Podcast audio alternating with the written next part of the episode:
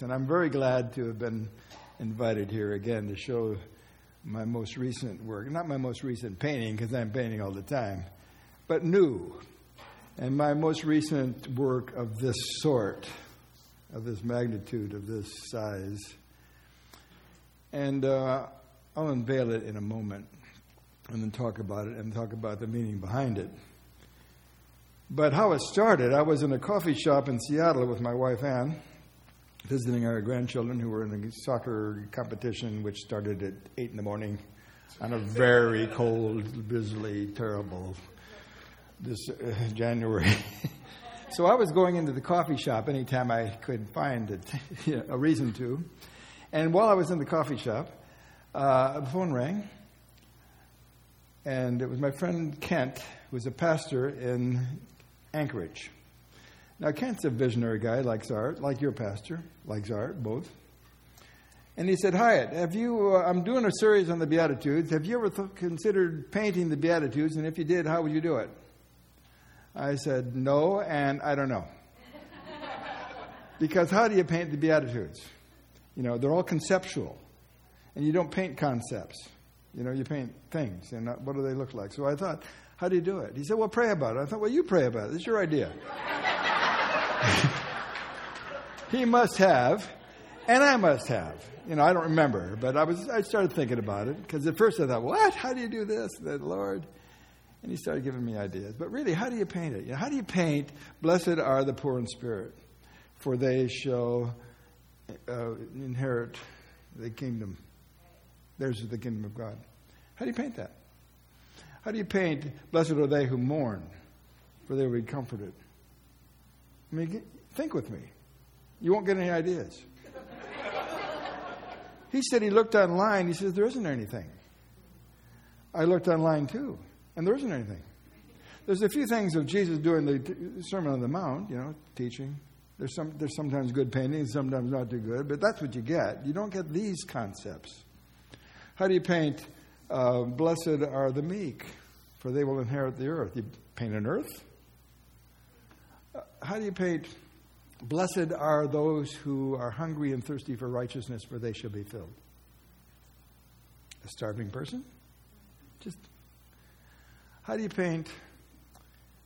Blessed are the merciful, for they shall receive mercy.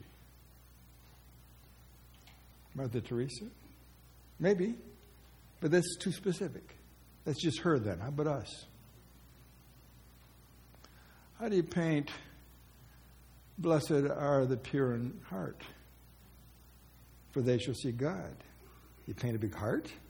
You paint God, who's invisible? How do you paint Blessed are the peacemakers, for they shall be known as the children of God. And how do you paint? Blessed are those who are persecuted for righteousness' sake, for theirs is the kingdom of heaven. There's no way. So I said, Lord, there's no way. but then I started getting ideas. I thought, well, maybe faces. You know, I paint faces. I, I like to paint faces. I probably paint faces more than anything. I draw faces. I'm often sketching faces. Maybe faces. In fact, here I am in the restaurant. There's faces of people. Everybody here has a face. I bring out my little car- my little phone. You know what we do? Kind of surreptitiously, as if we're answering the phone and we're kind of click taking a picture. well, they will never know, and because I didn't use those pictures anyway. I mean, had some interesting people around, but I needed pictures with emotions. And how do you get that? So I started doing research. We have in this generation, you can find stuff. You can go online and great photography showing emotion or something. And so after, as time went by, I did a search, but I thought, I think this might work. I think. But you can't just make a painting with a face on it and say, there it is. There's a happy person, so everybody will know that that's about this. No, it's got to be more than that. I got to put the words right on there, which is not normally done on a painting. But I've done it sometimes. So I thought, okay, if I put the words on the painting and a face, maybe that's the concept. And I said to Kent, what do you think of that idea? Said, yeah, whatever. He wasn't helping me at all. In fact, he told me, he said, I had a dream. That's why I get the phone call going. I had a dream of you painting the Beatitudes. I said, well, what do they look like? He says, I don't, I don't know. You were just doing it. I thought, well, that's no help. So I thought, well, maybe this is it. So in time, I had other projects. We were still in Seattle. came home and I had other things going on. So I didn't start it right then, but I started sketching it right then. Started sketching ideas, and they're on my sketchbook. In fact, my sketchbook is out there. You want to take a look at it. But um,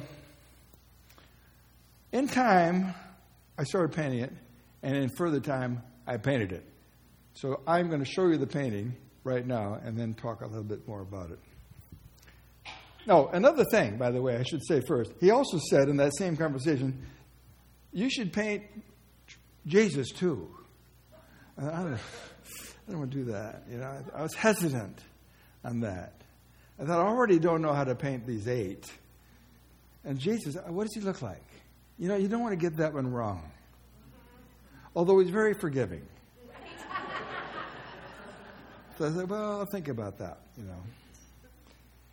And uh, so I'm going to show you Jesus first, but I painted him last. But he's at the beginning of the thing, so he comes out first here, and I'll just show it to you.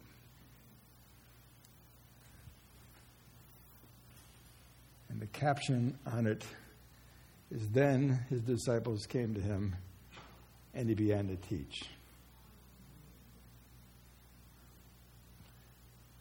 And then the first beatitude. Put this away. Ah, it's going to fall off. There's always something. Where's the devil? God, you're in the details. That's good enough. Blessed are the poor in spirit, for theirs is the kingdom of heaven. You see the emotions. Blessed are they that mourn, for they shall be comforted.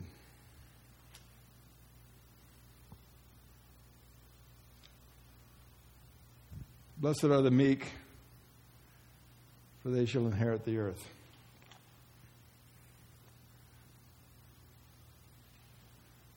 Blessed are they who hunger and thirst for righteousness, for they shall be filled.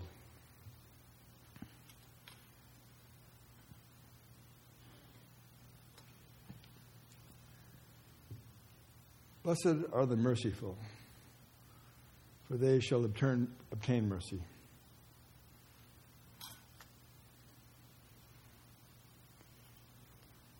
Blessed are the pure in heart, for they shall see God.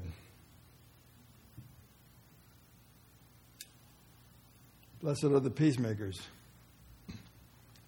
for they shall be called the children of God. And finally, blessed are the persecuted, for theirs is the kingdom of God. And there's my painting.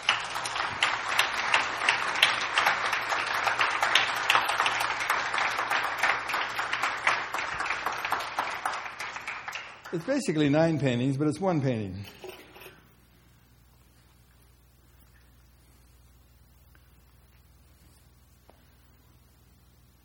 You know, the creative process in God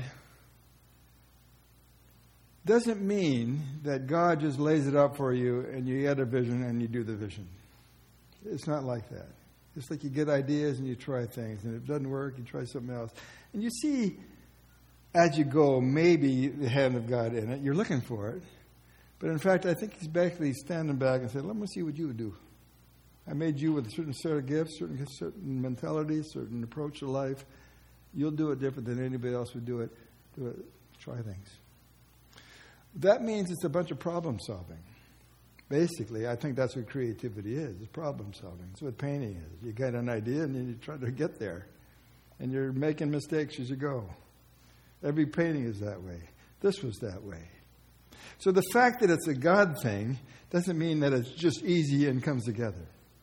And, and, often my things that I try to do for God, I'll just tell you, I confess to you, are my, is my worst work. Because it's like, I don't know. I'm trying too hard or what. This one I think came together.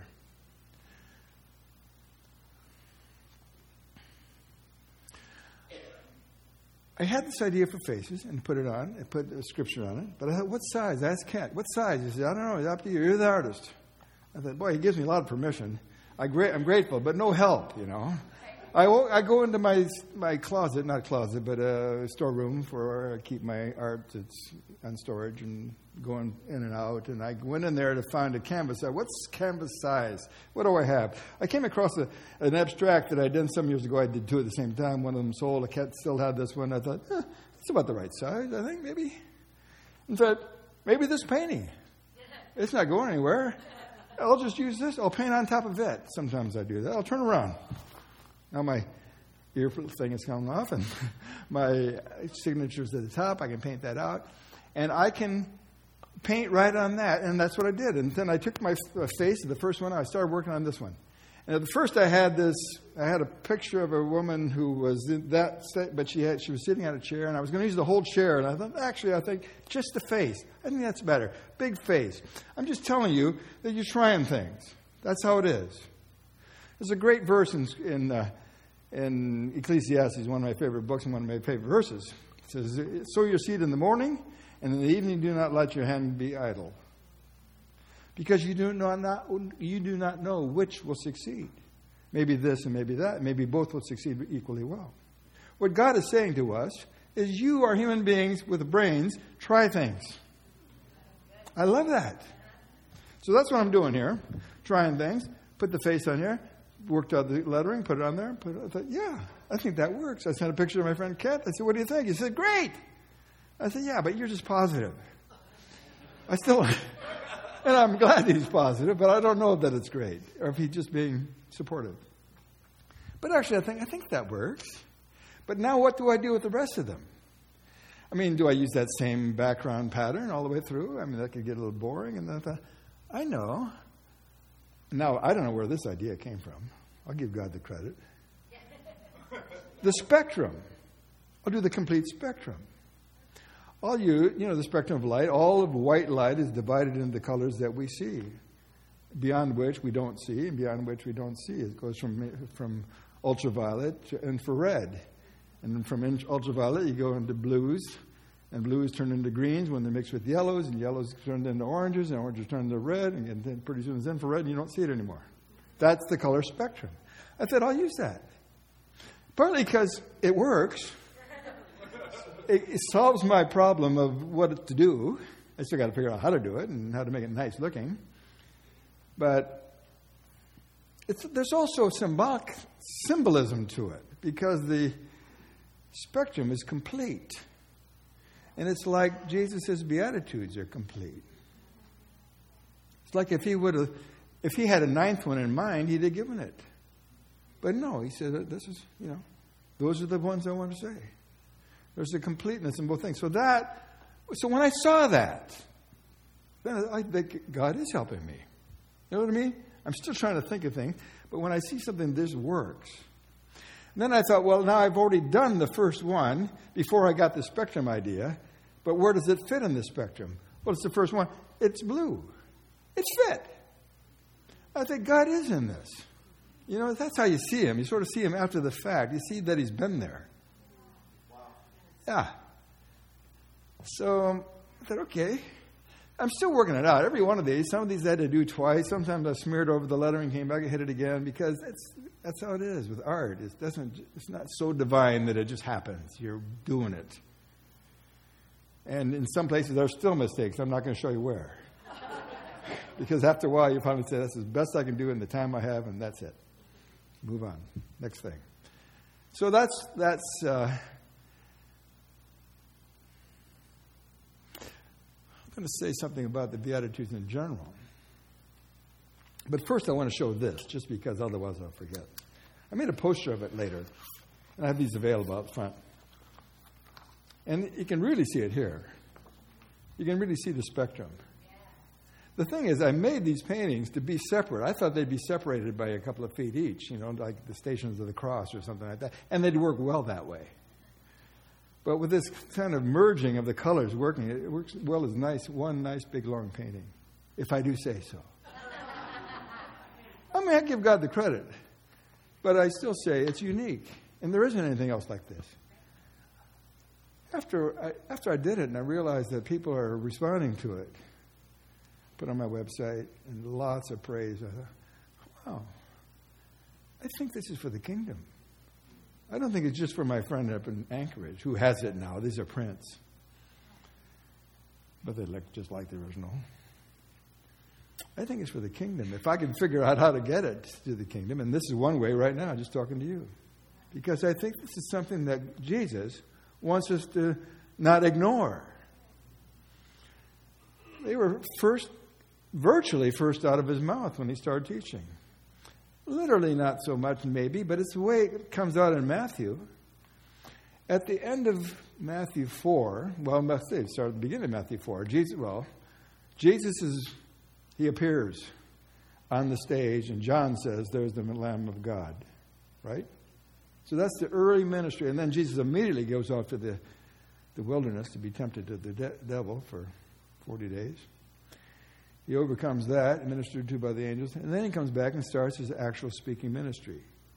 It's a peripatetic ministry, that is, he say he's walking, walking, walking, goes up way up to Syria, all, all the way through Galilee, Galilee, down to the southern part of Judea, goes to Jerusalem, goes to the Decapolis, which is ten cities around the lake. He goes over to Transjordan across the river. I was thinking, how did they didn't have bridges? They must have fords some places. Anyway, it's a big deal to get across the river. And everywhere he went, he gathered crowds because people were stunned at his teaching. Well, they were stunned at his miracle working power too. He was healing people. Of course, you need more of that. You bring your friends who need it. But his is teaching. Nobody had ever spoken like that. It's like he's interpreting the Old Testament in fresh ways. So people followed him. And we don't know how many people followed him. Matthew doesn't tell us as well as he could have because he was a mathematician. Well, he was he was a bookkeeper, he was a tax collector. He could do numbers, but he doesn't say how many. He just says vast crowds. So every town he went into probably picked up some more. And you know, when you come into a town with a vast crowd and the towns aren't that big, it's a big deal. And the more people come. All I'm saying is by the, by the time Matthew 5 opens, Jesus sees the crowds and he goes up to a mountain and his disciples come to him. That's the setting. You get taking a break? Is he reflecting? Is he now only talking to his disciples and not to the crowds? Doesn't matter, apparently. The Spirit doesn't tell us. His disciples, which are new, they are also just new followers and also astounded and waiting to see what he would say and do next. They come to him and he says, The kingdom of God is like. He gives the Sermon on the Mount, which is uh, which we call the Sermon on the Mount, three chapters worth in Matthew, which is basically an interpretation of the Old Testament in, free, in fresh fresh words. It's a beautiful passage. I memorized it myself early in my Christian life. It was very beautiful. I couldn't say it now, but it was good, a good exercise. Jesus, of all, of all the speakers of all time, was probably the most able to say the most in the, few, in the fewest words. And I think the Beatitudes, which is the preface to the Sermon on the Mount, is the highest example of that. In very few words, he says things that are infin- infinitely deep. You'll never plumb them to the bottom. And that's true with all of his words. So he says, he gives what we call the Beatitudes. Nobody else, uh, it's not a scriptural term. We call them that. A Beatitude is a statement that starts with the word blessed are. Beatitude. And he's basically saying what the kingdom of God is like and what the citizens of the kingdom of God are going to be like. So we have to grapple with certain things like what is the kingdom of God and when is it the kingdom of God and when is it the kingdom of heaven? When is it? What is it? When is it? Who's in it? What does it mean? Kingdom of God and the kingdom of heaven are, are terms that are used interchangeably by different writers, but they mean the same thing. When we think kingdom of heaven, we think, okay, that's later. No, it's later, but it's not just later. It's now. And kingdom of God is just another way of saying the same thing. The kingdom of God is the kingdom of whom there is a king. one Jesus. Now, we don't think of terms of kings being Americans. We think of presidents who have terms. So we don't have the same concept of kingdoms that most of the world has had over time, where the king has the last word on everything. He's there for the rest of his life. That's our king. And the rest of his life is forever. Is the kingdom of heaven as is opposed to the kingdom of earth. And we'll see that as we look at these things. Every one of the concepts of the kingdom of heaven is opposite to the kingdom of earth.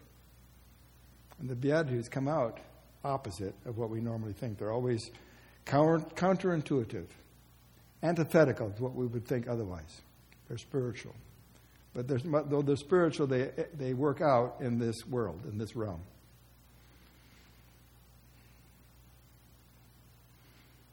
They're both instructive and definitive. That is, the Beatitudes define the citizens of the kingdom. The citizens of the kingdom are going to be like this, they're going to be different than the world. At the same time, they're also instructive. The citizens of the kingdom should be like this. If you're not quite there yet, you've got growth. And that's true with all of us. So every one of them sets a higher bar than any of us will ever reach. And yet it's the goal for every one of us, and we have a starting place because of the Spirit in us. Another thing is that they are states of grace. That is to say, none of them can be performed, acted out, lived, lived in on our own. Every one of them requires the Spirit of God in us to do it. Without the Spirit of God, we won't even want to because the, the spirit of man is antithetical to these things. With the Spirit of God, we say, Oh, this is how I want to live. My mother, when she was raising her wayward child, would say sometimes, Hi, why don't you see how good you can be? well, you, you, know, that didn't, didn't have any effect on me. But I listen to, I hear it now. I say, Yeah, Mom, that's exactly what. That's what I want to do. I want to see how good I can be. I mean, I'm not saying I'm there every day, but on my better days, I am. That's sort of what this is about. Rise to another level. You're on another kingdom. Now, one of the ways we know we're in the kingdom of God now is because we have a king, one Jesus, who, who is reigning over all. And he was the predicted king of Israel. When John said, or did I say this? When John said, there, the kingdom of God is, is at hand, he meant now. He didn't mean coming. And he said, There he is. There's the Lamb of God. When Jesus came right after that, said, The kingdom of God is at hand. He meant now. It wasn't, you know, the whole thing had to happen. He had to be crucified, resurrected, you know, to be the king of the earth. But it was at hand right then. And if you were, if you weren't sure, you could listen to Zechariah's prophecy, which is 400 years before, who said, Your king will come to you riding on the foal of a, of a donkey. Well, you remember when that happened? Palm Sunday, the week before he was crucified. He came into Jerusalem riding on the foal of a donkey, hailed as king by the multitudes. There it is. A week later, they crucified him. That's the greatest crime of all history. But, you know, it was all God's plan too because it's the greatest grace of all history. And the resurrection is the only time in all, in all history. All these things are superlatives, highest things ever, Jesus. So, anyway, he says if you're going to be in the kingdom, and you are, you disciples, this is the way you're going to be the way life is going to be, the way it should be. That's another thing. Is it just to the disciples or to all of us? I, I said he came, the disciples came to him. Does that mean just they get it and the multitudes down there don't? Not necessarily. In fact, disciples and Christians is used interchangeably. The, word Christian wasn't used at all until later on, until Paul's time up in Antioch when they started calling them Christians. Jesus was resurrected sometime earlier. But, the, but they use, and it's only used about three times in the, in the New Testament, but every time it's used, it means disciples. It doesn't mean the 12 apostles, it means disciples, which is followers of Christ. So followers of Christ are disciples and they're Christians. So basically, the disciples came to him, he talked to him, he's talking to us. It's not just those 12, it's to us. We need to know that. And the fact that he said these things first, I mean, any public speaker is going to make sure he gets his main points out real early. Right? So I think these things are not to be ignored. And we tend to. Not, I mean, not really. We love it all. But we, I'm talking about myself. You read them and you read and you keep reading. So after a while, you're just full of everything, which is great. But he said, no, don't, don't move too fast. Get this. Get these. Get these. And that's helped, just painting this has helped me because while I was painting it, I thought, why not? I'll listen to messages, internet, whatever, on the Beatitudes while I'm at it. It was sort of filling me, it was making it more meaningful. Now I'm half listening because I'm half solving problems. I thought, oh, there's a mess. I can't, get, I can't believe how much black paint I have to do on this one. I got to do this again. I'm doing all that stuff because, you know, that's creative process. So I'm only half listening. But then I turn it on again, listen to it again. So anyway, all I'm saying is I'm using that time to let this come into me.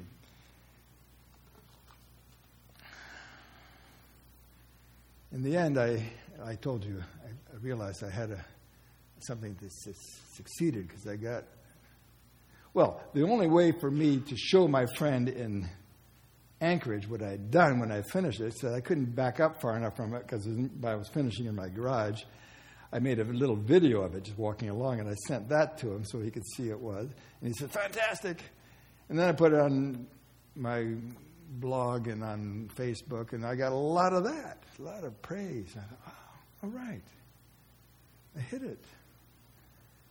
And then I made a little book. Being a book designer from way back, I made a little book.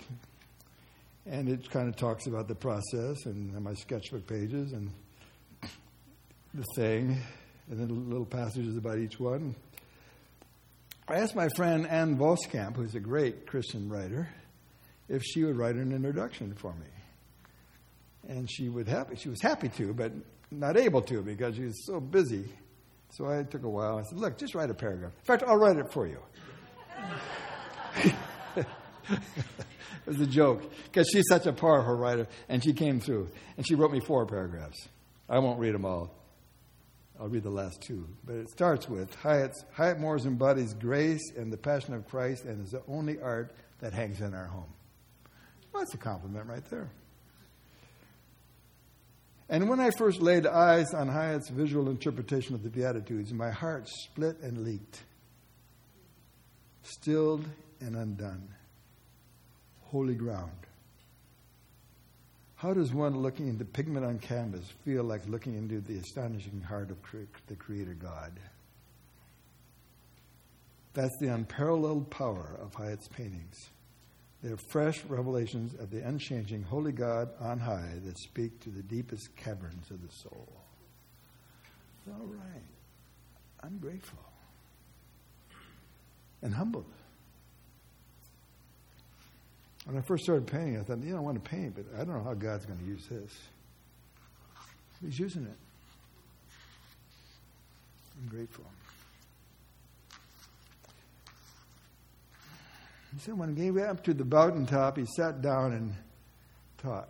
So I think I'm going to sit down and say a few things about each of these Beatitudes. Blessed are the poor in spirit for theirs is the kingdom of God. You think that is so antithetical? You think, wouldn't, don't we need to be strong in spirit? A friend of mine who is a mature Christian and mature in age, both, she's a mature person, and said, I you don't get that one. I said, I know what you mean. It doesn't seem right. And yet it was the first thing Jesus said. Blessed are the poor in spirit, for theirs is the kingdom of God. It's not the person that lacks spiritual qualities. No. We grow in spirit in our maturity, of course. But if we start thinking that we're strong in spirit, the Lord can use us less. It's like he humble he, exalts the humble. And he's wary of the proud, who's full of themselves. And I know a lot of people in the world, I mean, fellow artists, they'll, they'll write their art, artist statement, and often they'll say, My work is very spiritual. I said, Well, first, they don't see it, you know, get it. And two, I think you're, you're full, you know. I think that's the strong in spirit that everybody wants and thinks they are. And God resists it. He says, I want the poor in spirit, the people that are humble. Those are the people I can work with. I get the idea that it's only the poor in spirit that inherit the kingdom of God. The starting place of our birth into the spirit, things of the spirit of the kingdom of God, is our humbling ourselves, repenting. That's the beginnings. Now we have the kingdom of God. If we can just keep on saying, I'm strong in spirit, like I don't need God, you can't get in. So it's interesting that this is the first thing he said. Remember Moses, who, you know, he knew was, uh, was of the Hebrew family, but he was raised in, in, the, uh, in Pharaoh's palace. And one day he needed, to, he felt he needed to defend his people somebody was being abused by an Egyptian, so he took it out on the Egyptian and ended up killing him, and then had to escape, and was out of the picture for 40 years. Well, he was strong in spirit, and God couldn't use it. 40 years later, he's quite humbled. God comes and says, I'm going to use you now. He says, You can't use me. I'm no good. I can't even speak. He was poor in spirit. So I can, I'll go with you. Now he can use him. And he was the most humble man on the earth after that. Job, similar, not quite the same, but Job in his, his dialogues with his three friends, were detractors, kept getting stronger in spirit, in a sense, because he had to defend himself. And finally, God revealed himself to him in nature, not, in, not from words from heaven, but just revealed him his creation. And, and when Job saw it, he put his hand over his mouth and said, I repent in dust and ashes. Now he's weak in spirit. And then he got healed. Pretty interesting. So that's actually what we're after. Now, when I was thinking about this, and when I was painting, I thought, and I realized that the Sermon on the Mount is an interpretation, correct interpretation of the Old Testament. He says so. That it must be so with the Beatitudes. And sure enough, I found in all the cases but the last, and I'll tell you why then, if I remember, the there is a scriptural reference in the Old Testament that Jesus seems to be remarking on in the, with fresh words in the New Testament. For example, in Isaiah 57:15, I'll read the verse. For this was what the high and exalted one says He who lives forever, whose name is holy, I live in a high and holy place. Well, that's pretty obvious. He lives in a high and holy place, but also with the one who is contrite and lowly in spirit. He, that's where he lives. With us when we're that way. To revive the spirit of the lowly and to revive the heart of the contrite. So it's basically our entrance to heaven. And then we have it heaven later and now. We are now a new person on this earth as citizens of a new king, of a king. Blessed are they who mourn. That's another one. It doesn't sound very blessed. In fact, when people say the Beatitudes really are the be happy attitudes, I think that's kind of trite. I don't get that. I mean, happiness is one of the things God has for us. And happiness is better than sadness, usually, generally speaking, although sadness is better for us, as it says in Ecclesiastes. But mourning is not happy. They're sort of the opposite. And he said, Blessed are those who mourn. Well, what are you mourning about? Well, you have a, few, a true perspective of who you are by comparison to the purity of God. We're sinners. If we see that, I mean, if we really see it, not just flippantly, oh, yes, uh, we mourn. We're, we're sorry. Now, we don't have to stay there because God does forgive us. And He does restore, restore our joy. And He does say right here that you will be comforted. But you won't be comforted if you don't mourn. They go together. So you have to be honest with yourself and let it, let it be. You'll be comforted, but don't be flippant and say, ah, I'm pretty good. You know what I mean? I'm talking to myself. It's not self pity, it's not depression, it's not whining. It's legitimate. And they're also mourning about other things. I mean, I mourn for the direction of our country. I'm not going to go into there, but you know, I see it. it saddens me. Jesus mourned over Jerusalem. So it's not, you know, it's an honest perspective. You don't necessarily stay there, but you acknowledge it, and God will comfort you. This, Isaiah 61, 1 and 2. The Spirit of the Lord is on me to proclaim the good news to the poor and bind up our broken heart, the brokenhearted, to proclaim freedom for the captives, to release prisoners from the darkness, to proclaim the year of the Lord's favor and the day of the vengeance of our God, to comfort those who mourn. There it is in the Old Testament. Blessed are the meek. This one I love, partly because I, I think the painting came out pretty great. I like it, all those greens. I'd have never thought of making a person green, you know, but it was that spectrum idea that took me there. And, and I'd like to make a t shirt of it, work wear it around. Blessed are those who meek. But, but before I'd have thought, meek? I mean, that's not a man thing. It's not an American man thing. That's what, by, by the world standards, it's opposite. But when you look at it from this perspective, it's basically a complete submission to God. It's an equanimity of spirit that isn't trying to vaunt himself. Jesus was meek. I mean, Jesus is the most powerful person ever lived on the earth. Who else could talk to the weather and have it change? You know, storm, be still. Storm. Not only does, does it stop blowing, you might think, okay, it's a coincidence. How come the ocean went down, the lake? The lake lays take, a, you know, six hours or 12 hours to go down. It went down right there. So, whoa, who do we have with us in this boat? And that's what they said. Anyway, I'm just saying he's a very powerful person with keeping his power under restraint for the sake of the moment, for the sake of his ministry. He called himself meek. That person called himself meek. I want to be meek like that. He was meek right up to the point. I mean, he when he was reviled, he didn't revile again. He accepted it all from God. Oh, there were times he spoke back to the Pharisees when they needed it. But he took it right up to the cross. He said, Lord God, I'd like to get out of this if I can, but I see I can't, so whatever you say. My paraphrase. Right up to the cross. That's meekness and power.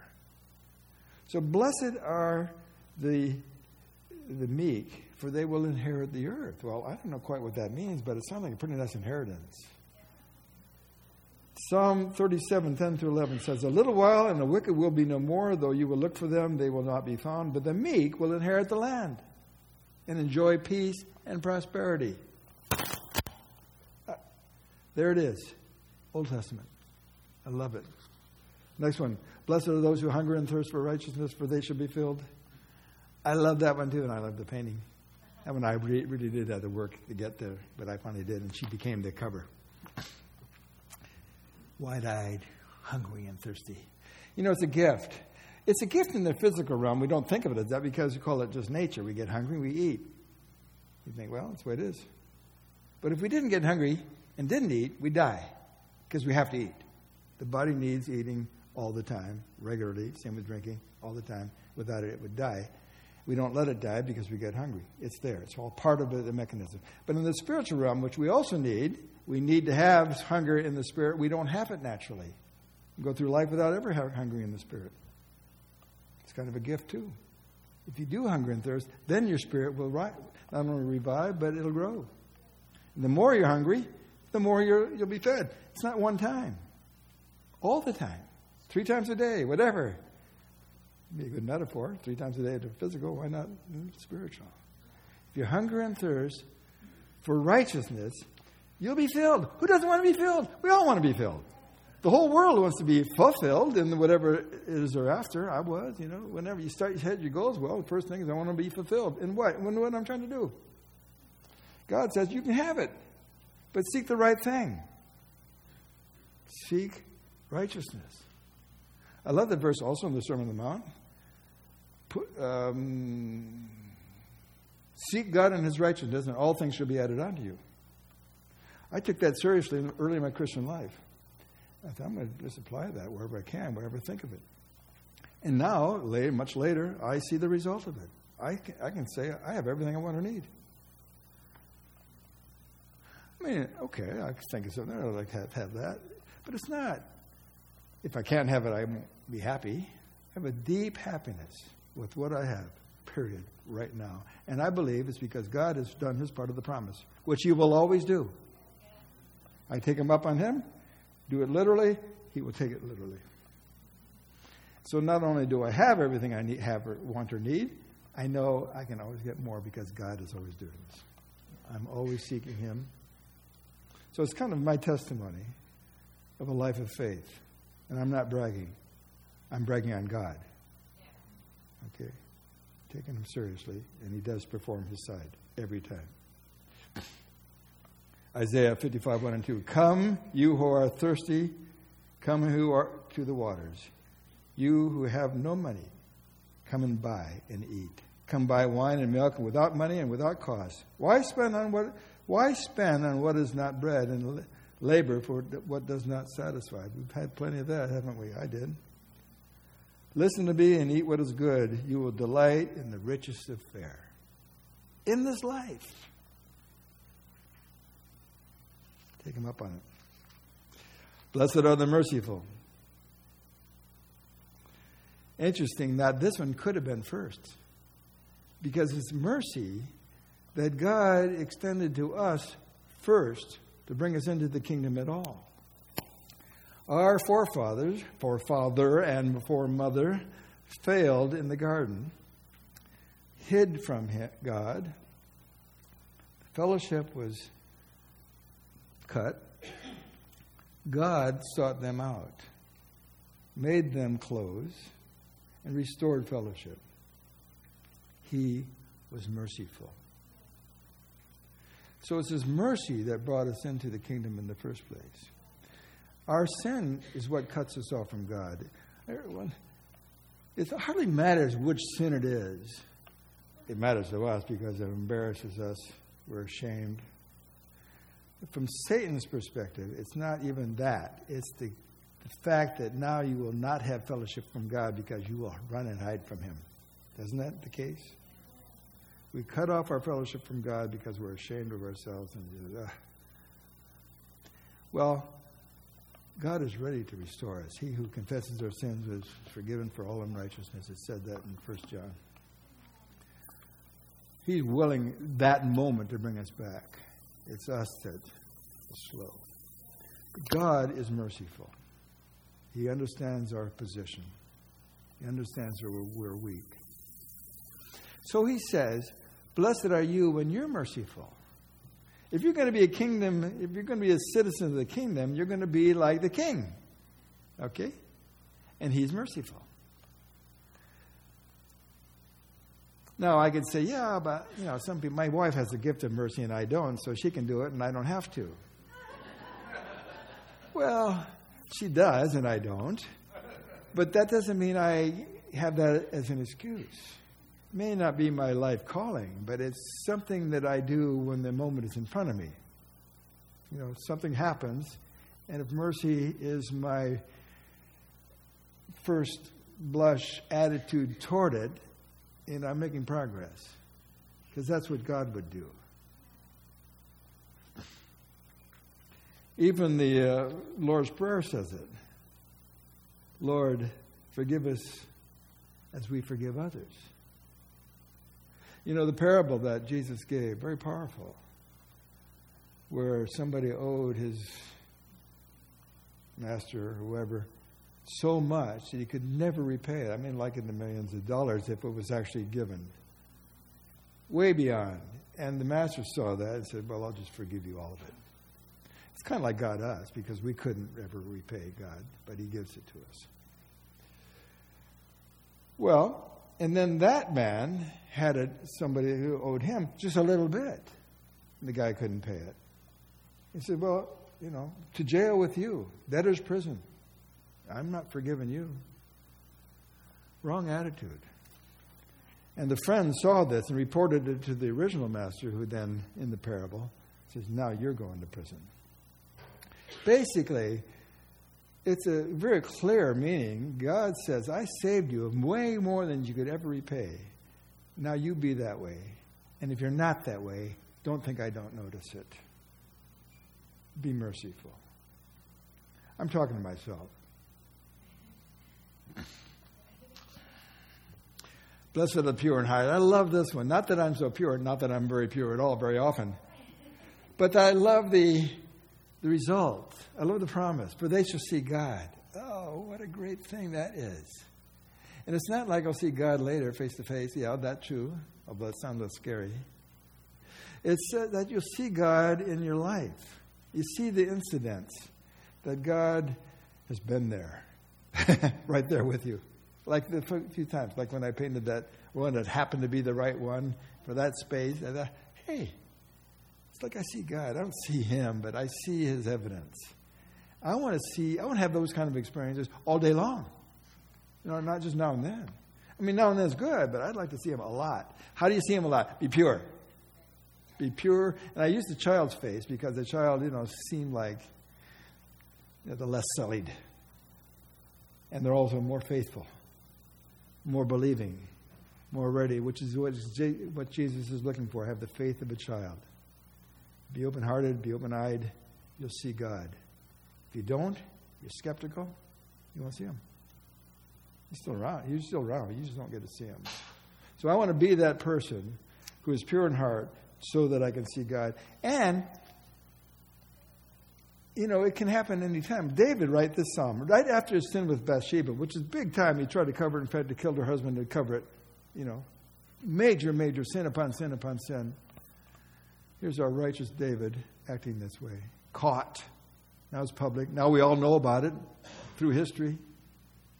Right after that, he wrote this to God Create in me a pure heart, O God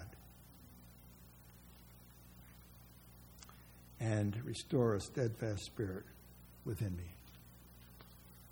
So, though he was a major sinner at that point and caught red handed and now public, embarrassed, I'm sure, he went to God, asked God to restore him with a pure heart, and God gave it to him. And that's true of all of us. Okay? So, don't think you have to be good enough. You'll never be good enough. But be honest with God. And that's purity. Peacemakers. This could have been first, too. God brought peace for, uh, with us. I know I was a man without peace. Before I got saved, I got saved at 20, age 27. And I was struggling. I didn't know why I was struggling, but I knew I was a man without peace. Losing heart, losing meaning, wondering what life was all about. I had no peace. Well, I had no peace with God. Now, I didn't know that because I was resisting God. I thought He had nothing to do with anything. Well, He had everything to do with everything. And when I found Him, He made peace with me. I had peace with Him. I had peace with myself. And that's major. When you have peace with yourself, you don't think about it because you just go oh, on. Like having good health, you don't think about your health unless it's bad. But when you don't have it, it sullies everything. And God gives it to us. Now, he says, now that I have given it to you, you know I'm a peacemaker, I want you to be a peacemaker. You're my citizens, you be peacemakers. You enter into those things that need peace. It may be between you and another person, it may be a forgiveness, or it may be two other people, two other parties, and you're the intermediary. You're the wisdom. You're the person who can say the right thing at the right time in the right way to kind of bridge this thing. Don't be afraid to. It's what we're called to do. We are citizens of the earth, but we're more. We're citizens of heaven. So we have a different contribution, a better contribution, a deeper contribution to any situation. And when it happens, if it works out, we get what the interesting reward for it is the reputation. It says you will be called the children of God. Now we already are the children of God. Now other people see it. That person made a contribution. He's a child of God. Different. Consider the blameless, observe the upright. This is in Psalm. A future awaits for those who seek peace. The world needs peace. Blessed are the persecuted. Now, until now, every one of these have, have been attributes that I want until we get until we get to this one. Uh, oh. Now, it's interesting that he even brought it up because Jesus, at this point in his ministry, was not under persecution yet. Everywhere he went, people were loving him. Pharisees hadn't caught on yet and started confronting him later. He had major uh, confrontations with the religious elite as time went by, and of course, that's what killed, what killed him. But at this point, he was all wonder, all love. So, how was it, they might have thought? What's he talking about? Persecuted. And yet, I read a statistic the other day, which I think I've pretty much already forgotten, which is pretty much how it is with me in statistics, but I think it was 90 million martyrs for Christ since the beginning in the world over time. A lot of people have suffered this. A lot of people. I don't want to be in that position, but if I am in that position, I want to have the character attributes that all the rest of them mention. In other words, that I can rise to it with nobility.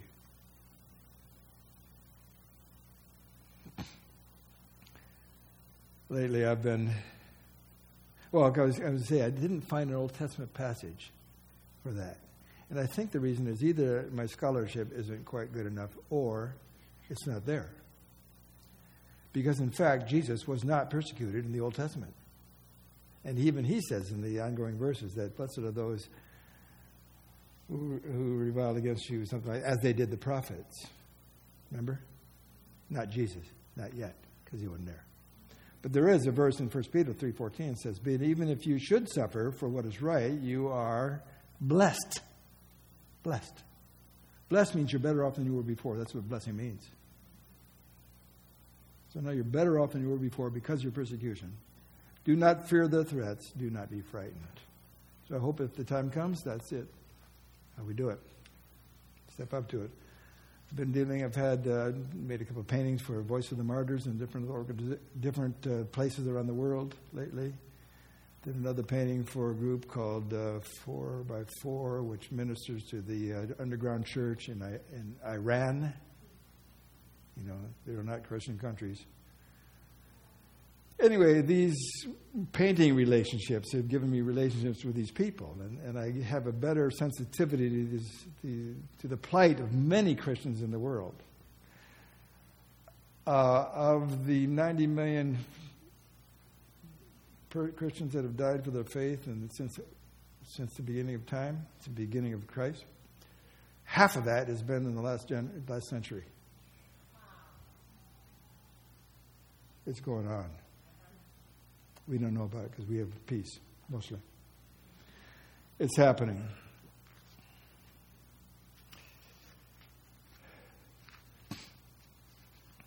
When I put this on my blog, when I finish the painting, put on my blog, or the, excuse me, a friend of mine saw it who lives out in China and wrote me a letter afterward him as a businessman. He's a Christian, deep Christian. But he's out in China as a businessman. And, uh, this, and that's beside the point because this letter is about when he was in Pakistan a couple years before that. He wrote me this letter, and I'm going to read it to you. Hyatt, I absolutely love your recent work on the Beatitudes. I think you really captured the soul of each verse. Wish I had stronger words to describe. Very well done.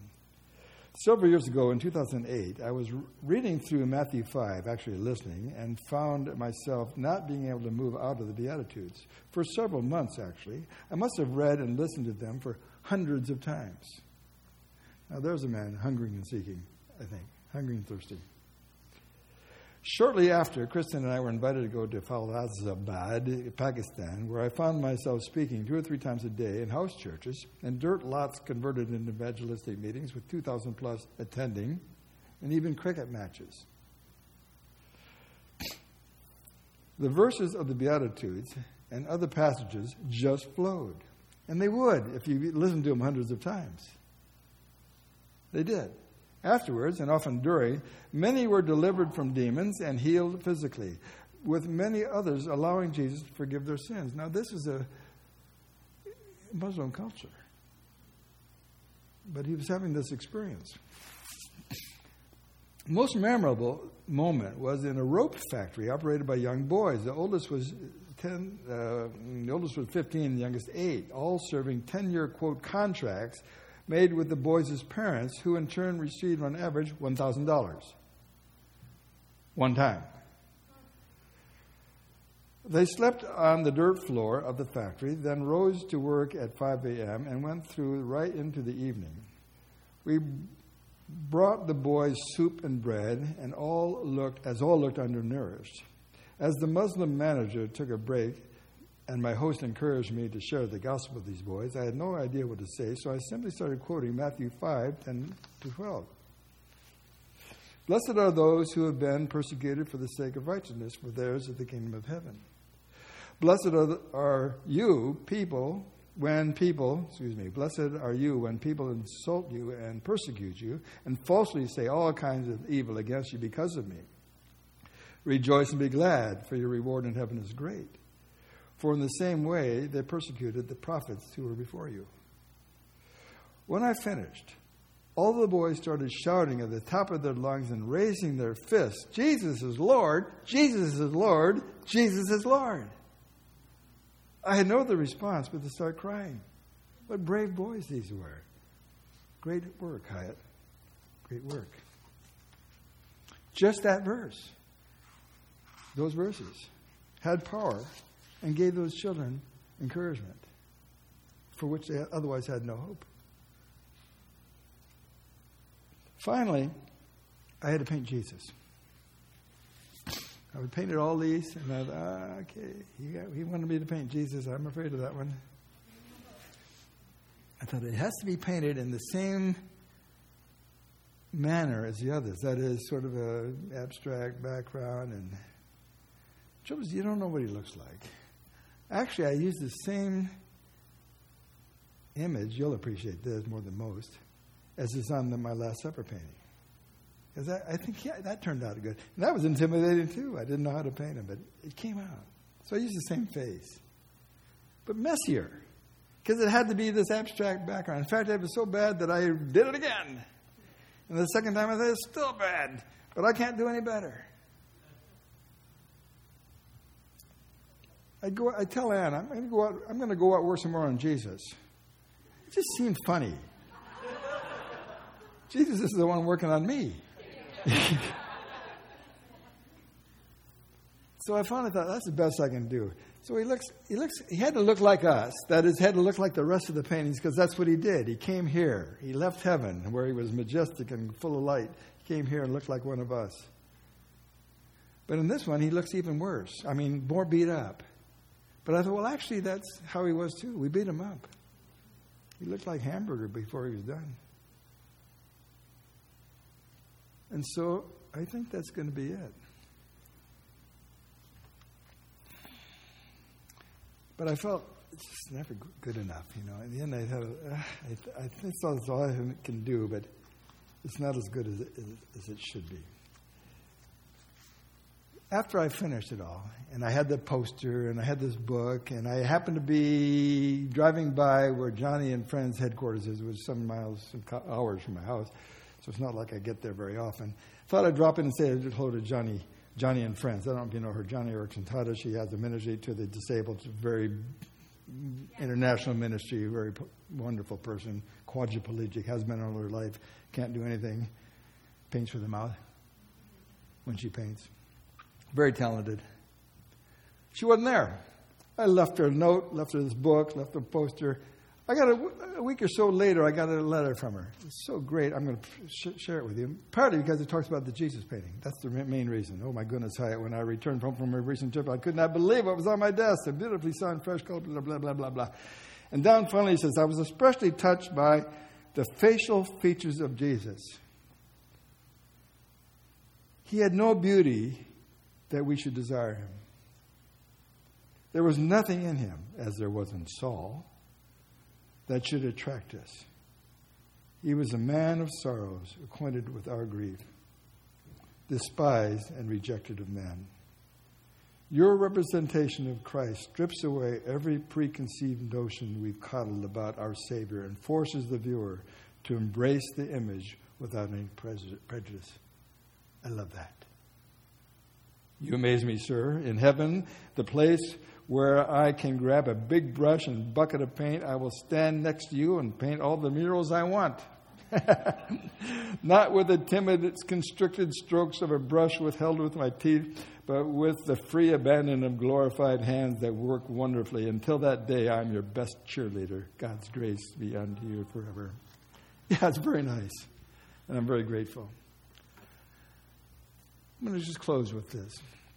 There's one more beatitude. Uh, there's actually several in the Bible. Every time you get a blessed is, there's a beatitude.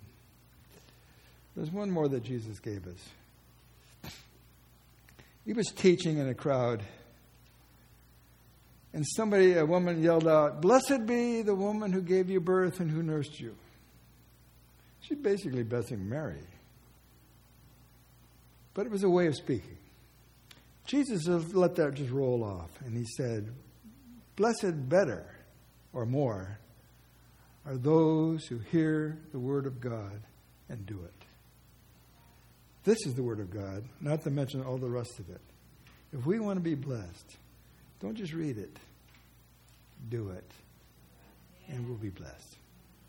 God bless you all. Thank you.